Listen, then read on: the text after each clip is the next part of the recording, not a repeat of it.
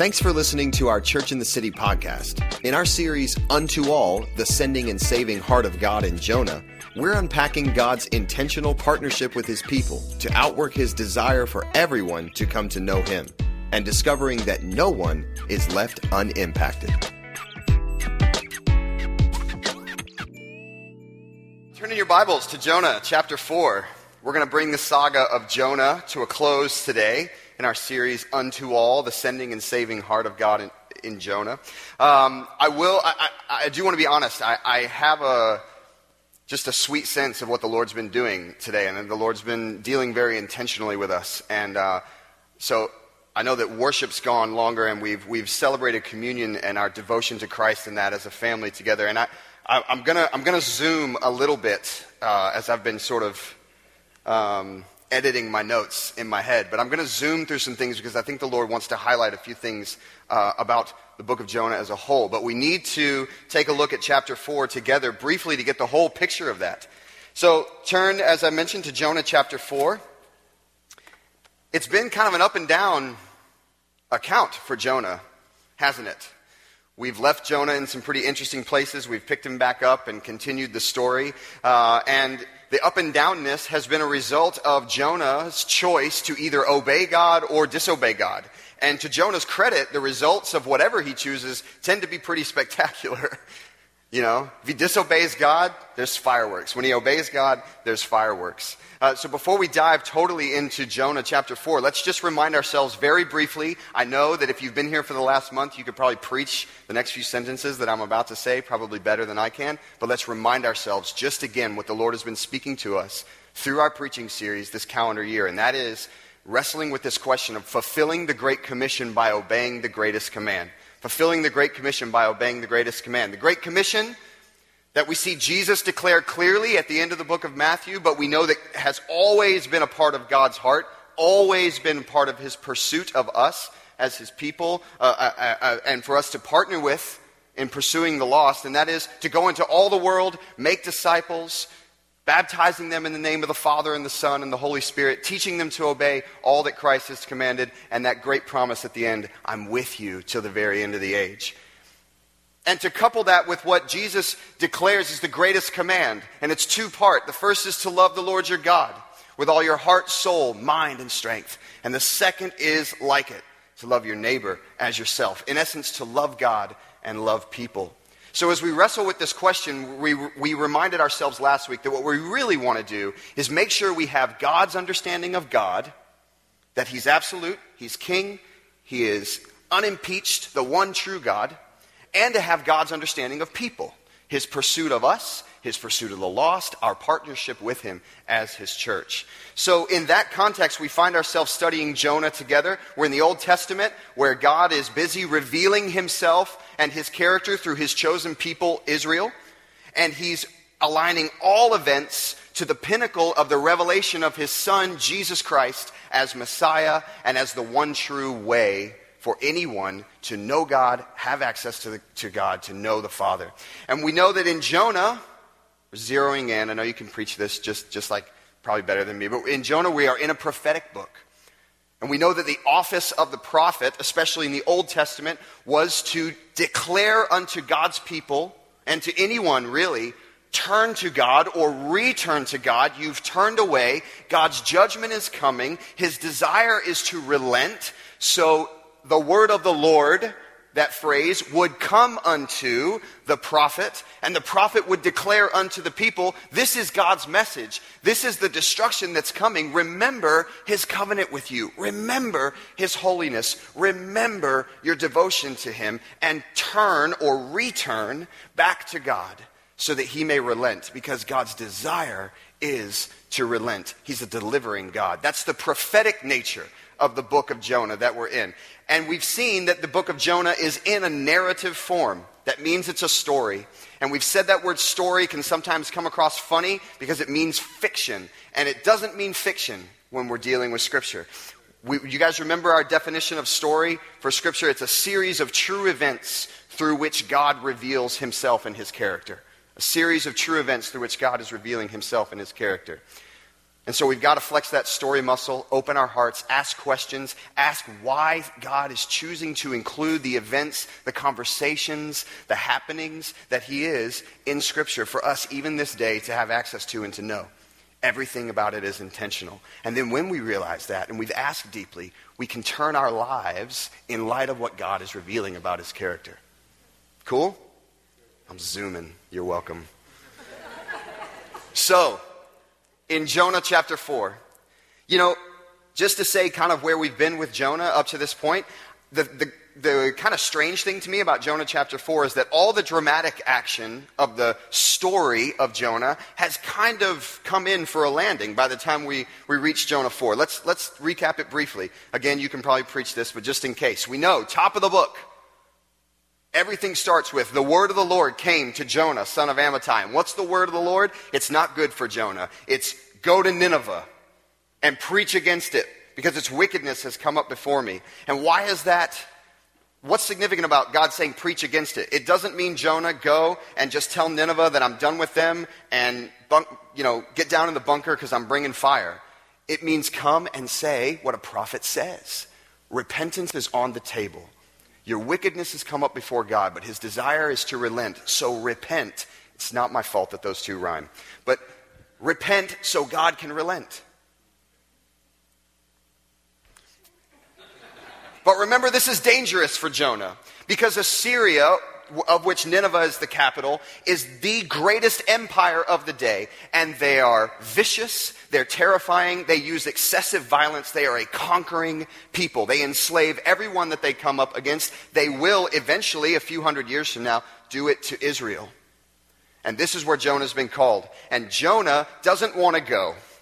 And we're going to find out a little bit about Jonah's thinking back in chapter one when he starts to disobey when we read chapter four today. But Jonah would rather keep God's salvation, God's glory, God's goodness to himself and to the people of Israel. And so he invests his time and his money and his planning and his resources into disobeying God. And he travels down to Joppa, he buys a ticket, boards a ship, and he starts sailing for the other end of the known world in Tarshish. And all along the way, God gets Jonah's attention, not with a whisper, but with a storm. And as through a series of events on board, all the sailors are calling out to their God, your God, my God, whose God, anybody's God. And Jonah comes up, and through a series of casting lots, because God can speak through any means, the lot falls to Jonah, and Jonah says, I've sinned against my God, and you got to throw me overboard. That's what you have to do to calm this storm. And the sailors do. The storm is calmed, and they are so amazed at the glory of Jonah's God, that they declare him to be the one true God and sacrifice unto him and make vows. And even in the midst of Jonah's disobedience and running the complete other way, God is glorifying himself and drawing men to himself. That's kind of cool. So the sea is calm. They're on the ship. They're devoting themselves to the Lord. Jonah's a few yards away in the Mediterranean, I guess, treading water, not in a good spot. And what does God do? In his infinite mercy, he sends, I'm way off my notes, he sends a big fish to come and swallow Jonah. And Jonah's in the belly of this fish for three days and three nights. And inside that fish, we learned last week, what does Jonah do? He does two very important things. Firstly, he reacquaints himself with the true character and nature of God. He reacquaints himself with God. He reminds himself who God is. And in light of that reacquaintance, Jonah surrenders to God. He decides whose will will be done. Jonah surrenders. He was on that before side of obedience. And right when Jonah does that, the fish spits Jonah out onto dry land. And after a nice shower, hopefully, the word of the Lord comes a second time to Jonah. And we talked about how this is the, this, the unmerited patience of God with Jonah, that the exact same word would come a second time. And Jonah receives it, and Jonah obeys and goes to Nineveh. In spite of all the dangerous factors, in spite of his resentment, he goes to Nineveh and obeys. And then the, in chapter three, it says, Jonah proclaimed, and then the best four words to me in the whole book, the Ninevites believed who? God. Jonah proclaims, the Ninevites believed God, because it was God's message always. The word of Jonah didn't come to Jonah. The word of the Lord came to Jonah, go to Nineveh. And we know what a prophet proclaims, always the word of the Lord. And we are seeing all hands on deck repentance in Nineveh. The king issues a proclamation, get down in the dust, cover with sackcloth. We are fasting. Who knows? Maybe God will relent and have compassion on us. And when God sees Nineveh's repentance, he relents and has compassion. Why? Because God is always a delivering God. His heart is always to deliver. And salvation has come radically to the great city of Nineveh. And that is where we are at the end of chapter three. And all the dramatic action of this great and back and forth story has seemingly resolved. All the circumstantial questions have been answered. And, you know, honestly, if, if you're asking me, I think the end of chapter three is actually a great place to end the book of Jonah. To kind of bring it to an end and just go, man, Nineveh believed God. He relented. That is great. You know what, Holy Spirit? Really nice job inspiring this book. I'm just like, really great work. Really great work. Fantastic. And then we see there's a fourth chapter. It must be the credits, right? We must roll the credits of Jonah right there. It's going to be a little victory tour, a little celebration of Nineveh's repentance and the resulting salvation. We're just going to take a chapter and celebrate how awesome that is, right? It has to be. That has to be what it is. So let's start and let's preach on celebrating Nineveh's salvation today, right? So last part of chapter three, God relented and did not bring on them the destruction he had threatened. Let's pick it up, chapter four, verse one. But to Jonah, this seemed very wrong. And he became angry. We were in such a nice place. we, we, were, we were doing so well, Jonah, for like five verses. He prayed to the Lord, isn't this what I said, Lord, when I was still at home? This is what I tried to forestall by fleeing to Tarshish. We're getting a sense of the inside of what Jonah was thinking while he was acting back in chapter one. I knew that you're a gracious and compassionate God, slow to anger and abounding in love, a God who relents from sending calamity. Now, Lord, take away my life, for it's better for me to die than it is to live. I cannot bear Nineveh's salvation. Does anything go naturally with Jonah? Can anything, can anything just be like, the word of the Lord came to Jonah, he obeyed, we're good. No, not in this book. So what's what's happening here? Well, down south, we would say that Jonah's having a good old-fashioned hissy fit. And it is as hilarious as it is dangerous to the heart of a sending and saving God. Listen to verse two. He prayed to the Lord, isn't this what I said, Lord, when I was still at home? This is what I tried to forestall, to prevent by fleeing to Tarshish. I knew that you're a gracious and compassionate God, slow to anger and abounding in love, a God who relents from, from sending calamity. Yes, it was dangerous to go, but Jonah didn't want to go because he didn't want God's salvation to come to his worst enemy.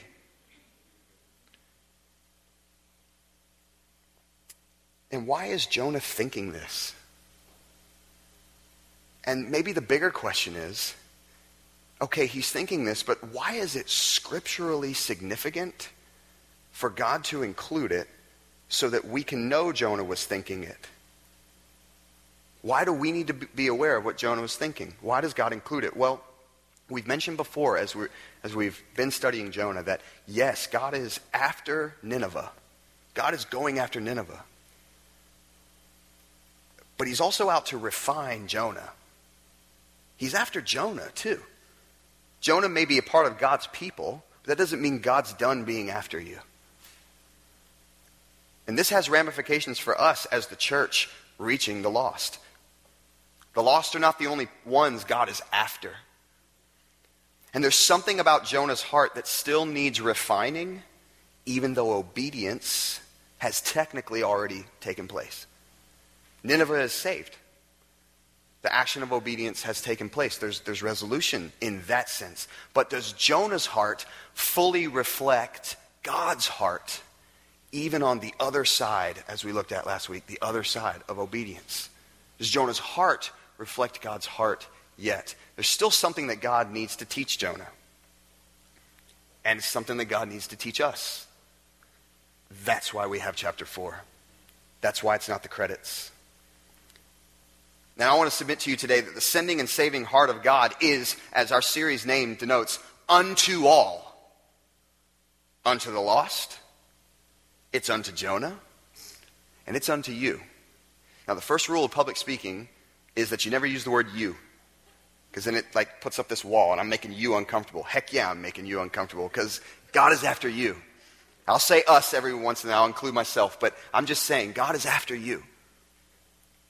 And his pursuit of you has not stopped. You know, chapter four, if we're not careful, can seem disjointed and kind of out of place in Jonah because all of that action has, has swelled up and finished. And we were building to this question we admitted last week, the whole book, the question of will Jonah obey God? And he did. But there's something beyond that act of obedience that God needs to teach Jonah and us, and it's something of carrying God's heart for the lost, his love for them.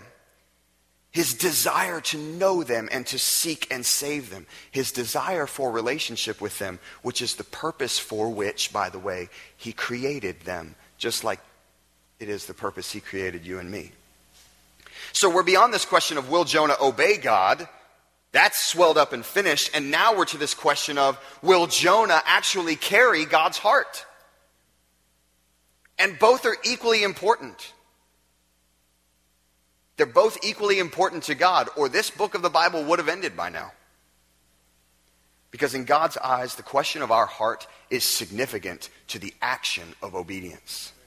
The question of heart is significant to the action of obedience. So let's briefly unpack the rest of chapter four and see what God is illustrating so that we too can be sure not to just be obeyers, not a word, but for our purposes it is, so that we're not just obeyers of God, but carriers of God's heart. That's what he's trying to teach us. So let's finish reading chapter four. It is, we are, it is going to be a little bit longer, but hang in there and get that and, and flex your story muscle, and let's ask and pick up on what God is doing. Let's pick it up in, in, in verse four. But the Lord replied. So remember Jonah's hissy fit, right? Jonah's had his hissy fit. Verse four, but the Lord replied, is it right for you to be angry? Just really quick, um, when I was younger, uh, my mom is, is here today. Um, when I was younger, I, I went by I went by Jamie, and um, so whenever I would have a bad attitude or you know I was having a hissy fit, my mom had this phrase that she would say to me, and it was, Jamie, push the happy button.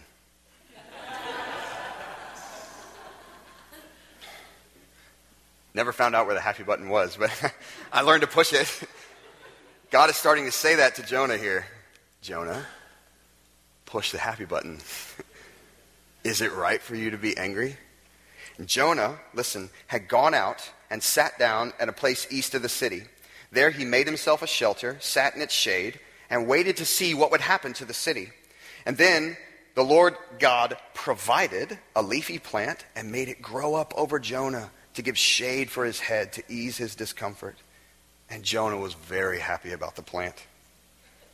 But at dawn the next day, God provided a worm which chewed the plant so it withered. When the sun rose, God provided a scorching east wind, and the sun blazed on Jonah's head so that he grew faint. He wanted to, of course, die, and said, it would be better for me to die than it would be to live. But God said to Jonah, is it right for you to be angry about the plant? It is, he said. And I'm so angry, I wish I were dead.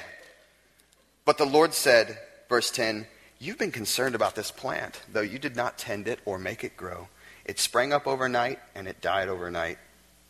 And should I not have concern for the great city of Nineveh, in which there are more than one hundred twenty thousand people who cannot tell their right hand from their left, and so many animals? What is happening here? So Jonah preaches to Nineveh, and Nineveh begins to repent. And Jonah, we can gather, exits the city at some point. He didn't want to be there. We know that. So at some point, in the midst of Nineveh's beginning to repent, or however that goes, Jonah exits the city. He finds a place east of the city to sit down to see what would happen to the city. That is, is God going to destroy it? And you know what? If he is, I'd kind of like to have a nice view. But God doesn't destroy it, and he relents. And at the same time, Jonah is finding a good city-destroying watching spot. Jo- uh, God provides a leafy plant to give him shade. And Jonah's glad. It's nice to have shade. So Jonah complains to God about God's unmerited grace and mercy to Nineveh while sitting in the unmerited gift of shade that God has given him as he's sitting just outside the city. We're working on the heart here. Push the happy button. So for the sake of example, then God takes away the shade. God provided a worm. God provided a scorching wind. It's his prerogative. And Jonah, who has a penchant for hyperbole, wants to die. Even though he just almost died a few chapters back. He wants to die.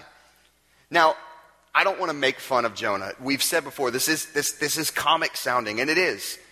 But the heart is not so much to make fun of Jonah as, as much as we want to notice the lengths to which God will go to get our attention as his people so that we carry his heart. Because yes, God is after Jonah. And God is after Nineveh, and God is after Jonah too. And yes, God is after the lost, and God is after you and me. See you and me there, and me, church in the city. As we go after the lost with him, he's after us. So what is God showing Jonah about his heart? I'm all over my notes here, forgive me. God is showing his prerogative of mercy with the plant and the whale that saved Jonah, like he wanted to do to Nineveh. And did, and like he still wants to do today, because God's character is unchanging. Everything about how God pursues us will continually remind us of certain truths, that he ravenously loves us. He created us for relationship to him. Therefore, he seeks to deliver us through salvation. And you know what? He ravenously loves the lost.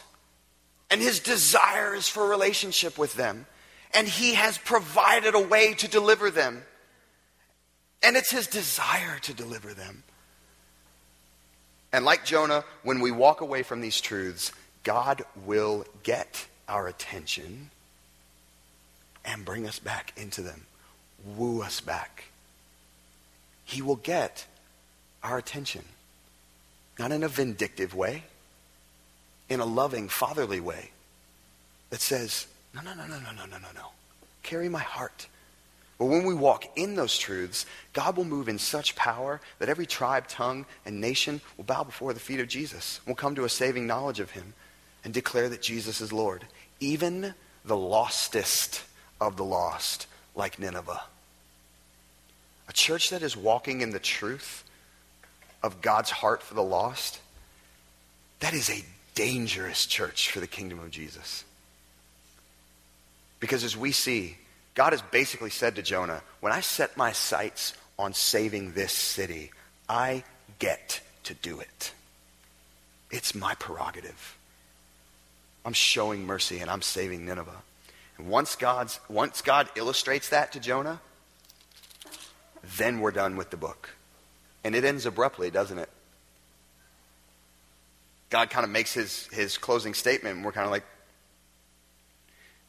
we're left at the end of chapter three, not necessarily wanting chapter four, and we're left at the end of chapter four, kind of wanting chapter five. But God's done, and we can only assume Jonah gets it. Cool. Now you have my heart. There's something amazing that God doesn't just settle for us to be workers, just obeyers. He's not just looking to use us and burn us out on his great commission rampage of salvation, chewing us up and spitting us out. No. You see, understanding God's heart is the X factor in our obedience. It's the difference between being an employee, being a son or a daughter. You see, an employee can do what the boss says, can execute orders. But a son or a daughter knows who the father is and can carry something of that as they outwork obedience. It's the difference between coercion and devotion. It's value. If we value God's heart, we're not begrudging obeyers. We're identity carriers of God. Not obliged to obey, If we value God, then we take pleasure in his ways. We can trust his goodness. We can live off of his promises. We can wholeheartedly obey and expect, and unlike Jonah, celebrate when the lostest of the lost come to a saving knowledge of him. So God says to Jonah at the, at the end in chapter four, here's my heart. Thank you for your obedience, but catch my heart. And he's saying the same to us. Here's my heart. I am, I am a sending and saving God, your Father. So with that in mind, and this question of fulfilling the Great Commission by obeying the greatest command, as we close out our, our calendar year, we're gonna we're gonna be preaching on some very specific ways that the Great Commission can be outworked through our decisions, just considering the Great Commission and God's heart, not, not a job, but God's heart in everything that we do. We're going to get specific kind of each week. So I just encourage you to be praying into that and prepping your heart. But before we do that, I just want to take a moment quickly and remind ourselves of a few things that God has revealed to us throughout our study these last five weeks in Jonah. We're almost done, I promise. It's the kiss of death when a preacher says that. I know, but we're almost done. A few things. Firstly, and hopefully none of these will come as a surprise. Hopefully each one of these should hit and you just go, of course. But firstly, God is a sending, saving, redeeming God. God's heart, in case there's any question, is relentless for the lost and relentless for the refining of the church that he is sending after them. Sending, saving, redeeming God. Therefore, we as the church should listen to and surrender to God. You know, in Isaiah fifty-five, the Lord says, my ways and thoughts are higher than your ways and thoughts. As high as the heavens are above the earth, that's the difference between your thoughts and mine. So we need to come to that place sooner rather than later, out of the fish instead of in the fish, that Jonah had to come to. And that is, I, I, I surrender. We've decided, we've mutually agreed whose will will be done here. I, I surrender. Not to a dictator, but to a, an all-loving and benevolent Father. And when we do that, we can risk radical obedience to the sending and saving God. Remember, we asked the question last week, who's waiting on the other side of our obedience? People like Nineveh, for whom everything hangs in the balance, who cannot tell their right hand from their left. We cannot wait for the lost to articulate their lostness enough to us that we will go to them. It's not going to happen. We need to risk radical obedience because there is a great inheritance for a people who will say, as Steve mentioned, yes, Lord, for a people who will count every cost and order every priority under what has always been God's heart, the pursuit of the people who are made in his image. And as we do that, let's keep and carry God's heart as we obey. Again, just as we saw today, we're not begrudging sons and daughters. We're not employees of King Jesus punching the clock. We are carriers of who God is, not just what he says. It's why the Great Commission, it's why Jesus doesn't leave out where he says, and I'm with you to the end of the age. It's not just a promise to take comfort in. It's a promise of what or in who we're carrying. And as we obey, let's remind ourselves to expect mightily of God. This is the essence of faith, expecting mightily of God. God calls, we obey, just like Jonah eventually did, and he moves in power. And we get the partnership and he gets the glory. Remember, Jonah proclaimed, the Ninevites believed, God. I think a church who expects God to move is a church that will see a movement of God. A church that expects God to move is a church that will see a movement of God. We've said last week, Jesus is the longing of the nations. We've, we've, we've hit on this so much. The nations have a groaning that they can't articulate, and it is only for Jesus, and they will fill it with every other possible thing. Every other possible thing. They will vote in the answer. They will protest the answer. They will create for the answer. They will educate for the answer. We will do everything possible, but Jesus Christ is the longing of the nations. And in Psalm two, God looks us in the eye and he says, ask me and I will make the nations your inheritance. We can live off of his promises. And then lastly, let's just remind ourselves, man, see everything in light of the Great Commission. See it all, because it's always, always been going on. And it's God's idea. It's always been his heart. And we get to share in God's mission of bringing salvation to the lost. We get that inheritance. I think God is, um, I hope the Lord has spoken clearly to you with things to wrestle with. I think he has to us as a church family through this series on Jonah. And I'm excited for for continuing studying together this idea of partnering with God to fulfill the Great Commission by obeying the greatest command. I'm going to hand it back over to Steve in just a moment. Um, but can I just say, any of these any of these things that you're that you're wrestling with, now is not the time to let them fall away. Now is the time to even right now forget what I'm saying and say, when do I get with the Lord to chew on this with him? Now is the time to think on that. I, I, I need to do it. I'm not even listening to me. I'm thinking of that time. Thanks for letting me zoom a little bit this morning. And I, I hope you've enjoyed this series on Jonah. And we look forward to continuing some great specific studying of how the Great Commission impacts our life and decisions for the rest of this calendar year. Cool? Cool. Thanks. See you.